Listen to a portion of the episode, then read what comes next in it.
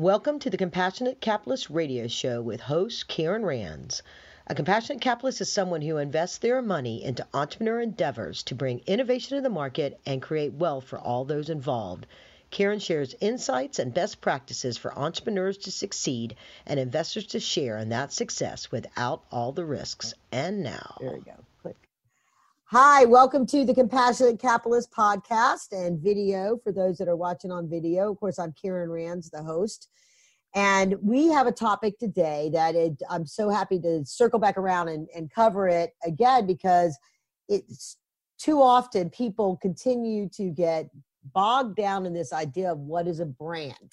And they think it's really simple because they think of like a Coca-Cola brand and it's a logo, and it's something that people remember. It's sort of like your visual memory of a company and stuff like that.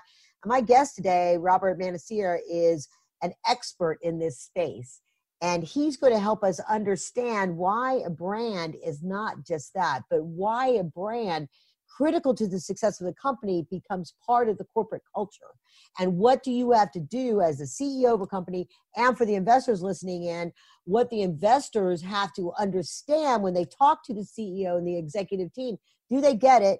And if they don't get it, don't understand this, how it's going to impact their ability to actually grow and succeed and achieve the milestones that they've set forth when they're raising capital and when they're trying to become more than just a lifestyle business, okay? So let me tell you a little bit about Robert, and then we'll bring him on. He has decades of international commercialization leadership and now serves as entrepreneur in residence to the regional ecosystem of the Capital District of New York to assist in the maturing of the startup and entrepreneurial companies in all of the affiliate partners. It's called Innovate 518, and it's New York's innovation hotspot. He's also involved with Ignite U as an accelerator. He's a mentor at Faster Capital, which is a virtual incubator based out of Dubai. It's helping IT startups through their acceleration and incubation programs, and not just startups. He's going to share some of his experience of how, you know, this is something that sometimes and I'm focused now on companies that are struggling to scale, and sometimes when they struggle to get beyond startup, it's because they have misunderstood the role of the brand, the role of their corporate culture when it comes to communicating and building trust with their customers and getting all of the employees from R&D to sales on the same page and working in motion to achieve the goals of the corporation. So with that, Robert, hey, welcome to the show. Thank you for being on the Compassionate Capitalist podcast. Hi, Karen. Thank you for having me. Appreciate it. So, you know, people come to this. You're not born with the idea. And I know you don't learn it in college or in grad school of the role of brand in a company and to be this trusted advisor at all these different levels with all these different companies, and to be, you know, the person that the state of New York turned to help their companies succeed for economic development. How did you become such an expert in this field? I don't like the word expert, actually, Karen. Okay, whatever word you like. A lot of trial and error. So I'm a work in progress still, as we all are, right? So it's just a lot of trial and error. I started my first company when I was 13. So we're 155 companies in of private companies created. And obviously through all the programs I'm part of, you know, interacting with hundreds of companies a month. So it really was looking at the mistakes I'd made, some of the mishaps we had in business, and trying to figure out a better way to be cohesive and on target and on mission. And that's where the idea for us became a brand is part of the culture, right? When we talk about brand, it's not the logo, it's branded systems built specifically to a culture of the company that we're working with. And that's pretty much it in a nutshell. For us, the brand is the way you're working, who you're working with, who you're attracting, who you should be hiring, and who you should be partnering with as a client. Okay, so branded, I mean, it's a great picture that you painted there, but, you know, trying to unwrap that and get into what does that really mean? Right? I mean, so what is a branded system? To explain what you mean by that, because people know like operation systems and sales systems and things like that. So what is your branded system that you do for a corporate culture? So every operational system a company has should be branded to the way they work and how they work, right? And that starts with culture. But it also means that you need to understand the dynamic between you and your client. That's why I know we're going to talk about fundraising, that we really don't believe you should be raising money until you have a paying customer, because until you have that paying customer, you don't have the voice of the marketplace in your company. It is great to sit there as a startup, and we've all done it, right? We start a company, we're talking about how great our tech is, how great our product is, how great our service is, but we've never interacted with the market yet. And I think that's the biggest mistake companies make is you sit in your bubble, you build a perfect model, but the model's never been tested by the market. And no offense to anybody's technology, how smart they are, we don't matter. It's if the market accepts it and then how the market uses it. Right? We see a lot of great websites that are not user-friendly because they never let customers play with it because we don't use technology the way it's built. Mm-hmm. Yeah. So, you know, it reminded me of a story when I first joined up with the Network of Business Angel Investors, and the founder of that was kind of mentoring me to take over the organization. And it was Girl Friday, right? I just, got everything. I screened the companies, and I remember this one company that had this, they were raising money. They had this software solution they were doing. And I asked the question, have you talked to anybody about whether they really need that software to work that way? Do you know if that's how they want it to work? He goes, oh no, we just know. And I'm like, no way. And it seems like such common sense, because I know investors totally, that's why they always say you need to have $100,000 in sales. And sometimes it's challenging if you got a big development effort to get that, but there's all kinds of ways to buy if you understand the customer need and they're a validated customer. So you can get them to help you get it developed or help you get a first pass of something done, you know, and on the way. So, is it really sort of by doing that and it becomes your corporate culture because you understand the problem you're solving in the marketplace and the connection the customer will make from you solving that need, that then that becomes how it's not what you think your brand is, your customer has defined your brand?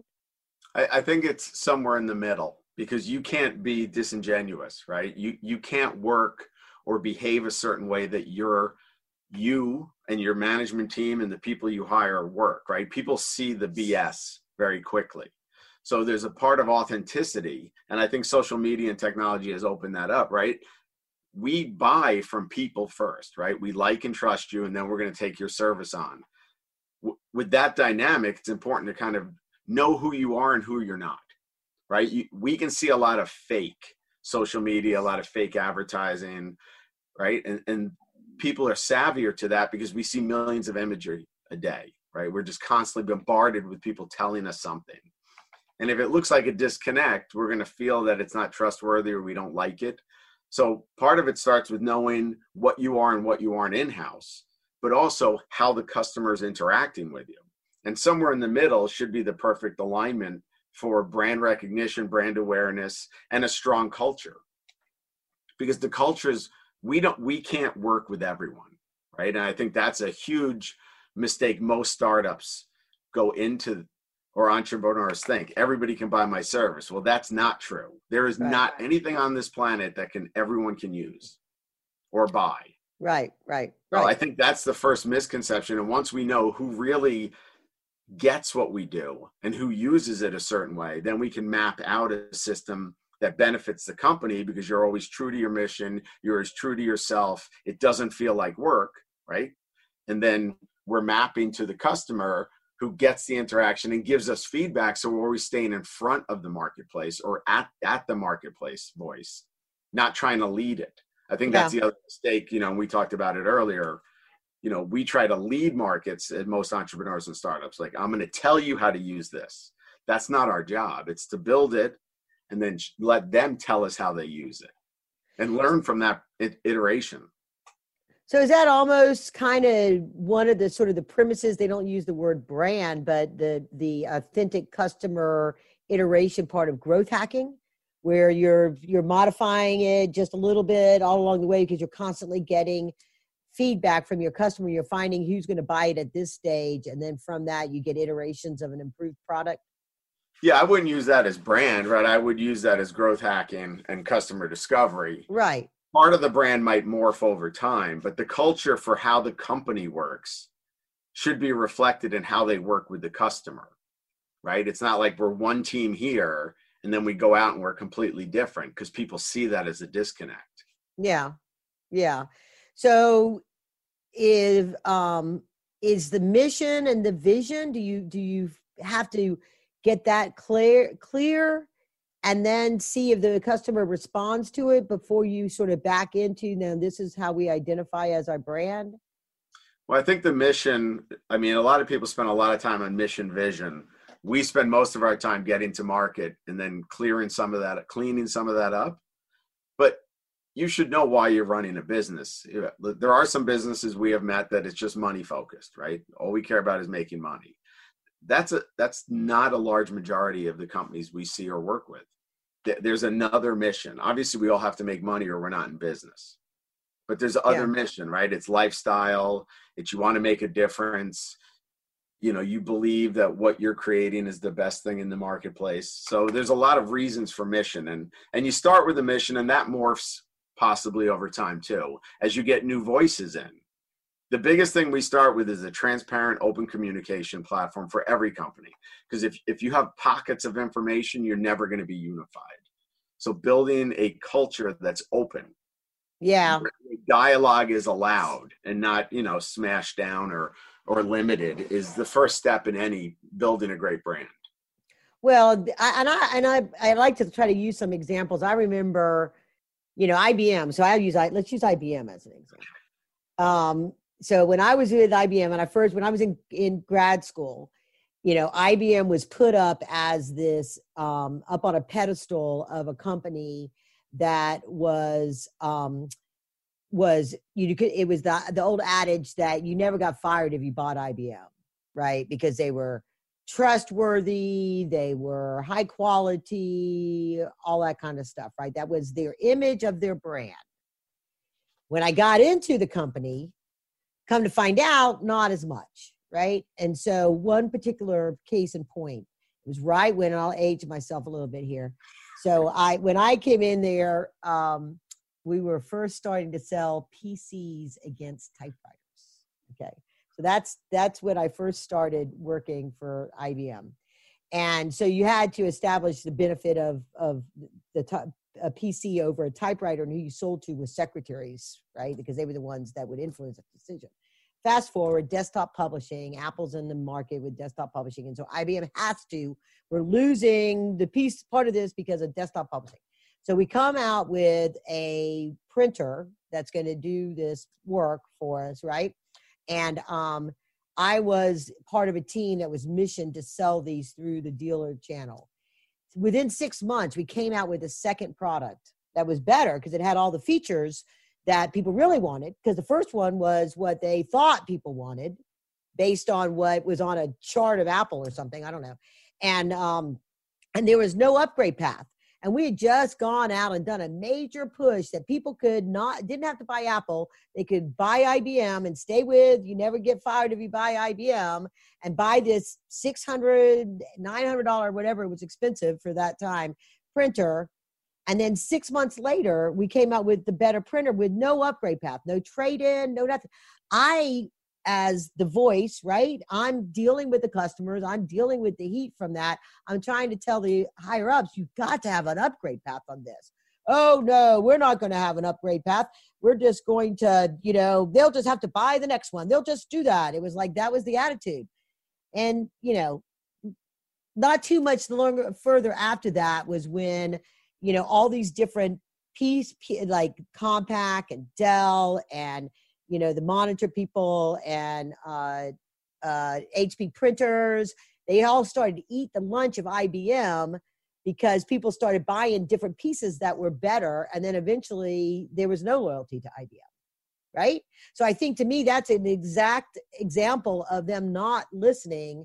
Somebody driving a pencil paper pencil like on what it would cost for this or that or the other, you know, development of a product in seclusion from the marketplace, the delivery of the product, the path of the product, all these other kind of things. And they weren't having the open communication like you were talking about. They weren't listening to the customers. All of those pieces was, you know, there was a book written on the baby blues, the unmaking of IBM. And that was, you know, part of it. It's a good example, I think. What do you think? It's a good example. It also shows what happens when you become a market leader and think that everything you do is right. So internal to our companies, we never think we're right? We're testing hypotheses. We believe a market will go a certain way, but until we have real metrics back, we don't believe that. But we never lose the connection to the customer. And I know IBM's culture's changed since, but at that point, market leader, you can't go wrong by buying IBM. That creates a vanity and an ego where everything you think you're doing is always right. And you forget that you don't matter as much. It's the market that matters. And you were there and you're screaming, but you're screaming against the wall because they're not listening. Yeah. That's a great example of a brand that kind of solidified itself and forgot that a culture and a brand is a living piece of the company. You don't just set it and forget it. You have to make sure you're improving it and you're making sure you're changing over time with the changing dynamics of a marketplace. Yeah, absolutely. It's a great example though, Karen. Yeah. So do you see that? So when companies are, they're nipping at the heels of a competitor, right? And they're coming in, do they make a mistake of identifying a brand as we are the alternate to that versus standing on their own? Is that a challenge that some companies have where they identify so much as being the underdog that they never really, they struggle with then stepping out of the shadows? That is one of the kind of pitfalls we find. We try to readjust thinking to always stay focused on the benefit you drive to your customer. Right? So if you're always focused on the benefits, listen, there are always going to be competitors, and competitors in the same marketplace could be potential partnerships down the line, collaborations, right? So we need competitors. It keeps us hungry. It also has opportunities for other business revenue lines. And we try to really focus on, once again, what we do for our customer and what our clients do for their customers. And if we know the benefits and we know where we sit, it's not always us against them, because I really don't like negative marketing. I don't think it really helps in the end. And it just turns, I mean, we're living through it right now in a very negative political, where people are just yelling at each other and nothing productive is coming out of it. So stay focused on your customer base. And if you really know your customers, they're not going to leave you. And that's the other part of brand is if it's important to you and it's important to your customer, you're going to figure out branded ways of keeping that relationship and letting it grow over time. It's not about the transaction. And most business isn't about transaction. It's about relationships and networks and building upon past success and past failures. Mm-hmm. You know, we've had a number of companies blow up on us, right? Nothing's perfect. And we've kept most of the investors in those companies because of the brutal honesty, and they knew what was happening as we were living it. So it wasn't like we were hiding it, which happens a lot, right? We're going to try to fix it and nobody knows. We came right out and said, here, we're going sideways here. This isn't working. And most of them have stayed with us over the years. So that's a testament to our relationship, right? It doesn't always have to be good. So are some of the metrics, because one of the things that, you know, people try to wrap their heads around is this idea of goodwill as an asset, right? And so is goodwill something that you end up developing and measuring because you have this trusted brand, that you have this relationship and customer loyalty? Does that end up manifesting itself through the goodwill, where they might give you a pass sometimes because you have developed goodwill? How does that relate? A few things. One is, I don't know if they give us a pass, but we're brutally blunt with setting expectations. So if somebody's going to go into a startup with us, they have to understand the risks. It's not all about the reward, right? You have to understand what you're getting into. So if you set those expectations, it limits some of the problems down the road. You're not selling them something that's not real. The goodwill, I think, just like business, is an active piece of any company. It's great to have notoriety and awareness, But just like we care about results and results that we're driving now, we also have to keep driving goodwill. And it's not just goodwill with our clients and our investors, it's with the communities we operate in. And I think that's where a good feeling comes from, right? You're doing things that matter to a community. It's not always about your business. I think it always reflects back to your business. But I think when I think of goodwill, it's what positive changes or how do we help and support a community that we're actually working with, and the community of our workers and our clients' families, right? Because that's a net of people that you're involved with. Yeah. Hope that made sense. Yeah. Okay. So is there an indicator that a company, say that they're beyond startup, they're rocking and rolling, is there something, there's any kind of key indicator or any kind of thing that they should, that would make them, they're out there going, they're not quite sure why things aren't going what they expect. They're trying to figure out what's wrong. Is there something that you can say, well, if they are experiencing this, that's why they have a brand problem or a culture problem. Is there, or is it just really, you got to be in it to know it? No, every company goes to those plateau stages, and some companies just sit at the flat line, right? You hit a plateau and you're there. I think that is a direct correlation to that your systems weren't built to scale, mm-hmm. right? And that's why we're looking at branded systems, pieces that could be templated, formula without losing the culture of the company, but allows you to expand fairly easily. Some of this in communications and messaging is where you create these templates. Right? On the most granular level, you create templates so nobody has to recreate emails all the time or certain responses, and creation of FAQs, right? Those are easy things you can do that allow you to get more work out faster. But the other part of that is branded ways of building a relationship, because everybody looks for the new business development, right? We're always, one of the metrics every company measures is new business. We put a lot of emphasis on growing our existing client relationships so that they're buying from us more, they're buying with more volume or capacity, or that we're just creating new revenue lines with them. So that's a metric we always look at. And a lot of times when we go into plateaued companies, we see that they've completely almost turned their back on their existing customer base. Yeah. Right? Because they just think it's going to be there. And there's too many options. I think if you have somebody for life, you forgot that there's just too many options out there. And there's too many smart people looking to grab your clients. So. Yeah. Well, there's, it just triggered a thought of my daughter started with this company that's growing. And this is probably a problem we can roll into the startup conversation because they're fairly young. They're a couple of years old. It's a services business, but they are growing so fast that they just, it ain't broke, don't fix it kind of a thing, in such a way that when she first went in there at an entry-level job, they had nothing documented. Like, so she started out as a receptionist, and now she's in marketing. But when she went in there, they had nothing. Like, how do you answer the phones? What's the script?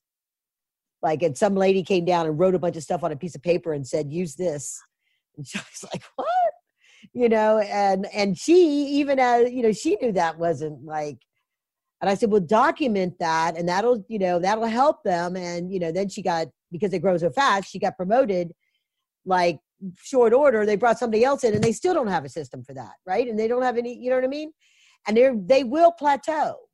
Right. So probably one of the first things is that you, as a CEO, if you're listening to this, if you got so much business coming in that all you can do is respond to it, it is time to step back, hire somebody to help you put the systems in so that you can scale. Because I see that all the time. People implode because they end up leaving so much on the table because they can't handle it, because they don't have the systems to handle it. And that's really, it's not just the systems, it's having it be consistent with your, with all of this messaging around. It's not just get a CRM system. It's a CRM system that understands how to handle the intake of a customer, customer retention, and customer acquisition. And how is that all related to product delivery and everything else, but within what you define yourself as a brand. Am I repeating back to you what you tried to convey to companies? Yeah, and that's a great example of, so when we go into startups, we make them journal their progress, like nothing fancy. Journal your day-to-day activities, because in everybody's activity in the startup, there are places where we can create a template. And if the template's created, then you can scale faster without losing connectivity. And the biggest thing that happens with companies, right? And it's really hard to say you're going to work on your company instead of in when everything's turning, right? Our heads are down and we forget a lot of other things that are happening. Absolutely. But if everybody's journaling and somebody can look at that with a point of view that's outside the company, you can start connecting the dots of what can be a system and what can't. There are certain things in a company that can never be a system. Just flat out, you just can't build a system everywhere. Some things have to be unique, and the client's going to dictate some of that. But a lot of the pieces, as you're taking in more and more clients, you can learn what works best and what doesn't work so well. And we always tell clients that are in that mode, we got to start segmenting your client base, because some of these clients are probably not worth it. And that's, you know, listen, when I first started my companies, I would have hated to hear that. Because I want to take everybody, I want whoever wants to work with me, I'm going to work with. And what you find is it's inefficient, you're not maximizing profit, and you're not doing right by your team or the client. Yeah. And that's going to hurt you in the long run. So, yes. So is that something that the CEO has to be able to cast this vision to the team that says, hey, we're doing great, and it seems like you're so busy, you're just swamped. But at the end of the day, at noon or some point in time, you know, identify what works for you. First thing in the morning, everybody has to do this. And it's not because because a lot of times something like that, like journaling, people are like, whatever, you know what I mean? But to get them to emotionally buy into it, to say, put 3 sentences down on a piece of paper or in this wiki, this internal wiki that we've created, or something that says, you know, just as simple as that. So it just, everybody's one. And then at the end of the month, our advisor, Robert, is going to, or, you know, whatever, is going to look at this and start parsing out where we can automate some of the things that we do on a daily basis. And you'll be happier in your work if you take the time to do this each day. Is it something where they have to motivate them to actually do it? Because it seems like it wouldn't work if only part of the people do it. It depends on how big the company is. So there's a few things there. We try to avoid titles early on. So I'm starting like true startups, right? Try to avoid titles, just as advice. Everyone's in business development, right? If you're starting a company and you have 4 people with you, I don't care what your job is, it's business development. Okay. We always put incentive packages, or we incentivize actions to unify them. So we always have incentives, and I even still incentivize my staff. And one of my staffs have been with me for 30 years. I'm still buying them pizza and beer and wings to get them to share, because we're not in constant contact anymore, right? So we jump together for a project, and then we jump out and we're remote for a long time. So I'm still incentivizing them the way I incentivized them 25, 27 years ago. Wow. Right? To get them, you know, and at this point, I probably don't have to, but it feels good. It's part of the family structure, right? So I think if you can incentivize them to take some minutes during their workday to focus on that there's, you know, they're already getting paid or compensated somehow. You can give them something extra. And it also allows for that open communication, because some people will fake the journals. And we've done this for so long that we can look at the journals that were fake. They wrote them at the last minute when they were blue. Like, that doesn't even match what you do for a living. So it's interesting. So you want, right? And you don't want to penalize anybody for like having a bad system. We just want to see what they do so we can try to fix it or improve it. So. Yeah. It's harder to do that now that things get timestamped. I remember when I'd laugh because I would change color of pens and I would write it. So it would be like I wrote them at different times. I would take up a different pen. I'd be like, oh, yeah, I got to turn this in. Okay, there you go. What was I? What did I do on that date? Oh, yeah, I met with this guy and like, okay. Nice. Right? All right. So you mentioned earlier about don't raise money until you have customers. So why is that important for the entrepreneur? Why is that important for the investor that is you know, investors do it because it just proves that they have the ability to actually close a deal as sort of like a basic check mark. But it's deeper than that, and why you believe that that's important, right?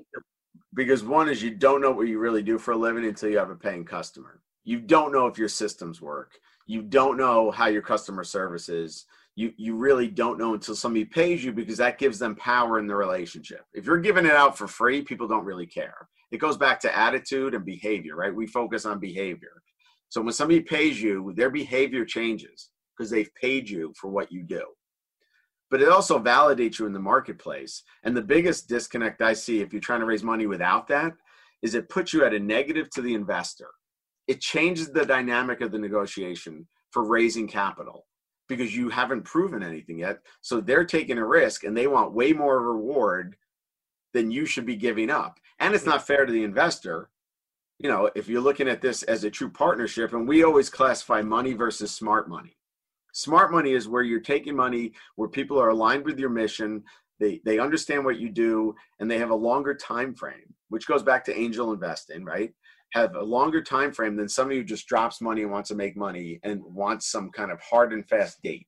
Like within the year, I need my money back. You know, sometimes you have to take bad money, but we classify it where there's money and we can raise money, or smart money, which is true alignment. And if you have market validation, that helps with that kind of negotiation, and also setting expectations. Like, you're going to give me money, but I know that we're not going to get to break even for 27 months based on this number. And we're all in a great, we're all looking at the same metrics. Yeah. I think it makes for a better conversation, a better relationship, and a fairer deal. Yeah. Now, just so clarify for the listeners, because, you know, there's a lot of accelerators and incubators out there where, you know, like just say Y Combinator, for example, right? A lot of people model after that. And that's where they throw a little bit of money to a lot of companies, just throw it up on the wall to see if they can get to the point of having their first customer. And they factor that into their risk quotient because they know they're going to lose the majority of that.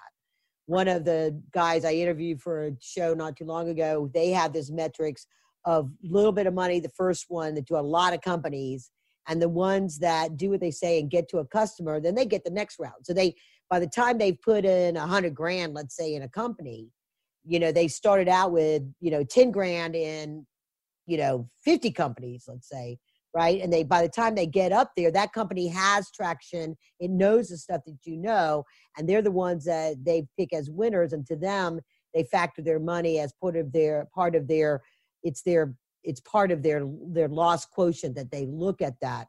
And a whole lot of other, most people that, and my purpose, the reason why I wrote the book, is to bring more people into the marketplace that don't have to have that risk factor, right? And so a big part of where I work with those companies are the ones that are at that plateau that you described, that says, you know, and probably a third of most investor portfolios and angel groups are like that, because they didn't do the piece that you just described. People are more into it now, but they got a third of their companies that took some money, they raised $1 million, let's say, they got to market, they might be generating $1 million in revenue or $2 million in revenue, but they can't get to the 20 million or what they need to get to because they can't scale. They don't have the systems. They don't understand their customer. They're too busy working in their business to work on their business, right?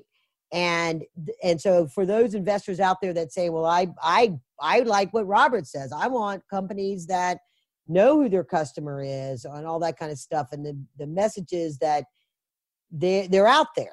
They just don't know where to go get that money when they've sort of plateaued. And the good news is, if they understand this piece of it and the work, because talk a little bit about how you believe social media now helps to convey the brand of a customer in a way that can actually connect with the customer, because part of that advertising and branding, once you fix it internal, then you can be really clear and not have a confusing message when it goes outside of your company, because that's, I think, is how you can reach beyond to that next level of investor to buy into, oh, I like what this company's doing, and they're trying to bring another set of products out or something like that.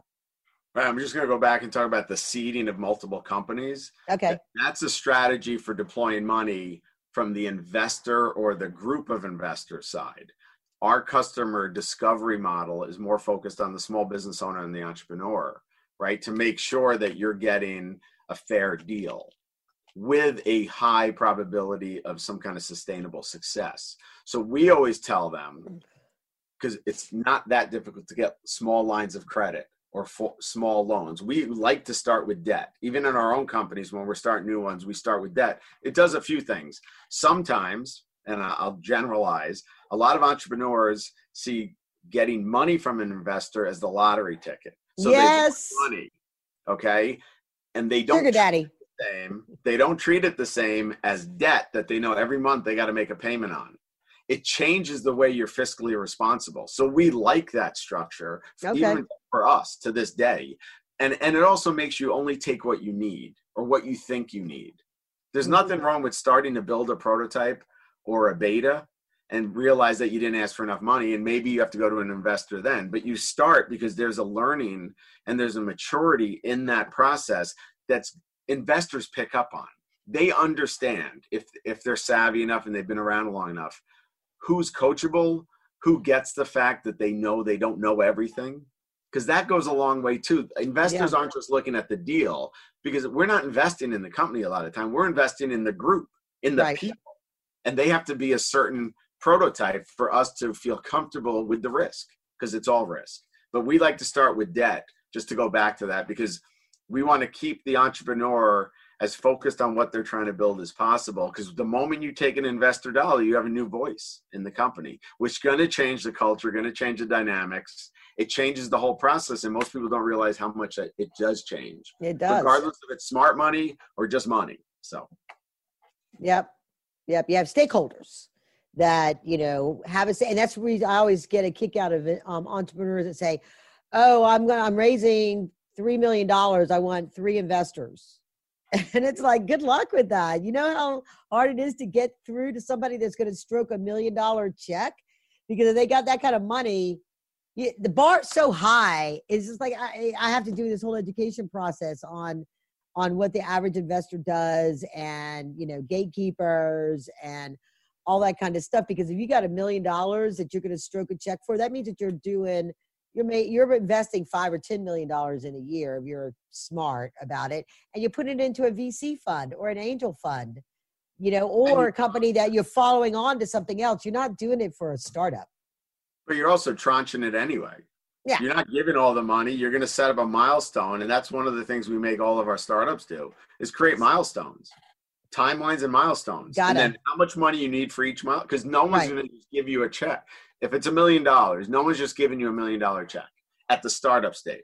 They're going to say, I'll give you 200,000 and then hit this mark, and I'll give you another 200 or however it works out. Yeah. But no one's giving it to all at once. Yeah. Well, you have to work through the financials to say, because, and it's all to the question that we just talked about. When you start to have customers, your valuation instantly goes up.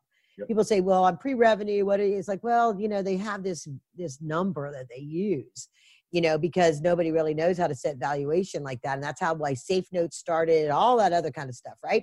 And it's like, once you start to get traction, and then you have to really understand how you're going to generate your revenue. What's your sales cycle? I'll say, what's your cost of sales?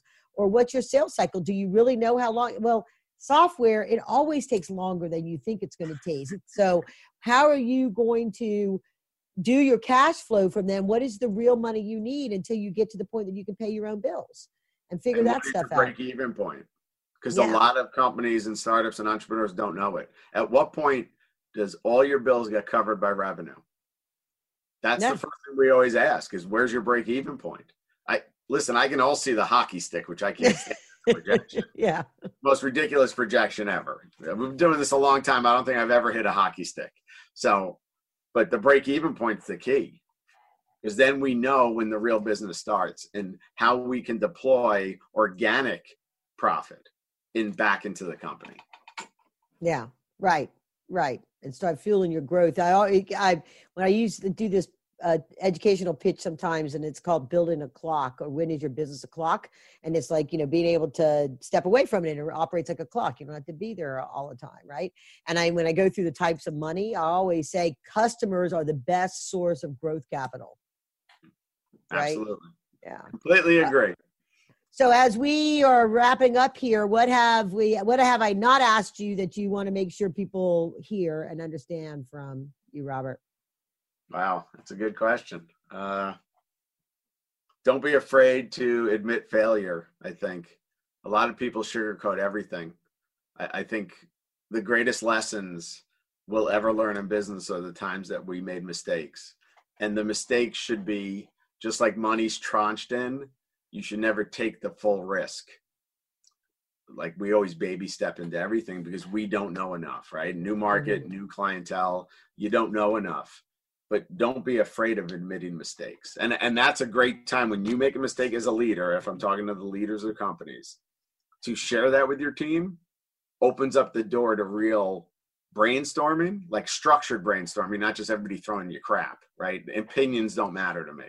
Opinions backed up with some kind of plausibility and validation matter. But if you can open up that dialogue, the people that are doing the work for you probably have great ideas to make your company better. Yeah. You don't see it all. It's impossible for you to see it all. Just like your IBM example, right? If they had listened to you, because you're in the trenches, you're in the field next to your clients hearing this. If they had listened, they would probably still have been at the top of the pecking order. Yeah. Yeah. That, and that was just one piece of a whole lot of things that they were, you know, disconnected on with customers. And the other thing is make sure you know where your product fits into the market on a behavior, your client's behavior level, not their attitude. If somebody tells me they like what I do, I almost discount that because I want to know how they use what I do. Right. Right. Oh, I know the being forthright and being, you know, straight up. One of the worst mistakes that I've seen entrepreneurs do is when they shut down and don't communicate with their investors. And we would have, you know, and they don't know. And so investors don't just assume no news is good news. They assume no news means bad news. And then they start to get fearful and all kinds of other stuff can start to happen. And they're questioning your authenticity, questioning what you're doing with your money. Are you mishandling the money? Are you, you know, and then they can pull an audit on you and, you know, all kinds of bad stuff can happen when that, you know, those kind of things happen. They're not an annoying mosquito in your ear. If you communicate with them on a regular basis and you have challenges, they're going, if you say, this is what we encountered. We weren't expecting this. This is our plan. Or what do you think? This is what we think. So what do you think? They'll come to you. They'll help you through that. And they will even continue to fund you. That's why they have white powder that investor groups have, is because they want to be able to put more money into the entrepreneurs that they trust are going to be open and coachable and continue to work along the way. Investors save back, smart ones save back money to be able to help those entrepreneurs that do exactly what you were describing, Robert. And in those circumstances, relying on their networks, because they're going to have a larger resource pool than you do.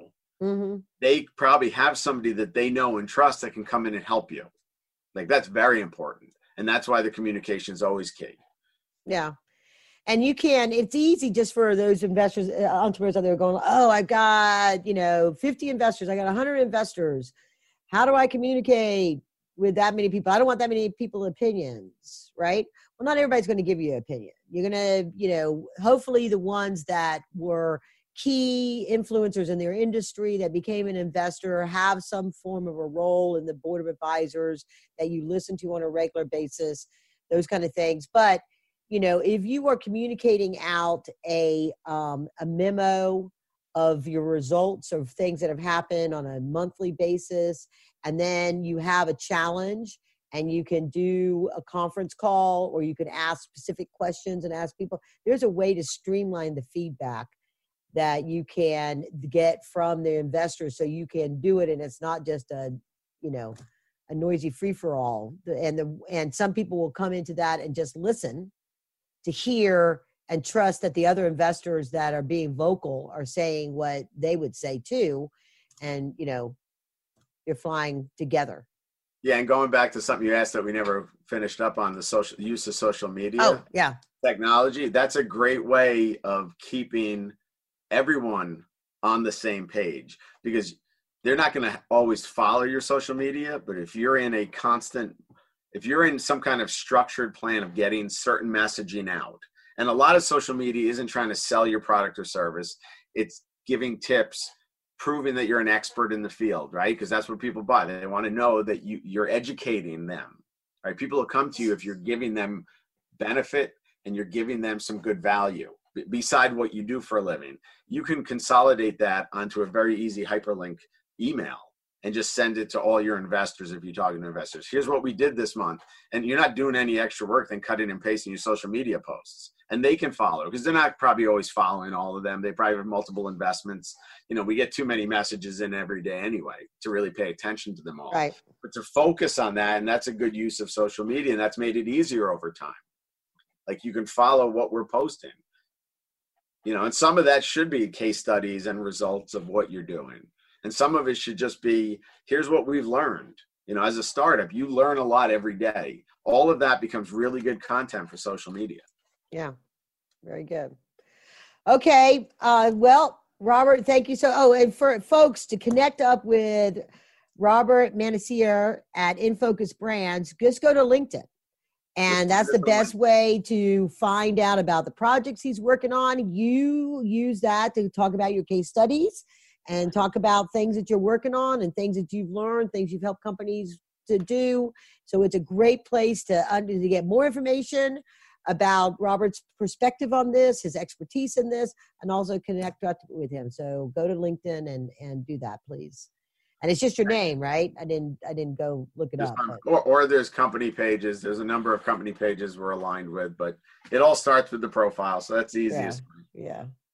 Okay, very good. Thank you so much for being on the show. I think it was just great. And for those that are you know, on the podcast, a little message to come after this, but onwards and upwards, everybody. Thanks. Thank you for listening to the Compassionate Capitalist Podcast Radio, where we encourage individual investment in entrepreneurs to create generational wealth and best practices for small businesses to succeed. Help us spread the word about compassionate capitalism by sharing this podcast with your friends and colleagues. The Compassionate Capitalist Podcast is available on most podcast platforms, including iTunes, Apple Podcasts, TuneIn, Stitcher, Google Podcasts, and many more. In production for over 10 years, there are over 180 episodes available for your listening and educational pleasure. With over 130,000 downloads, this podcast is rapidly becoming the top podcast for investors and entrepreneurs to get the information they need to create generational wealth through entrepreneurism. This podcast is brought to you by the Business Power Tools, which offers an online collaborative environment for leadership teams to prepare business plans, marketing strategies, financial modeling needed to attract capital and scale a business.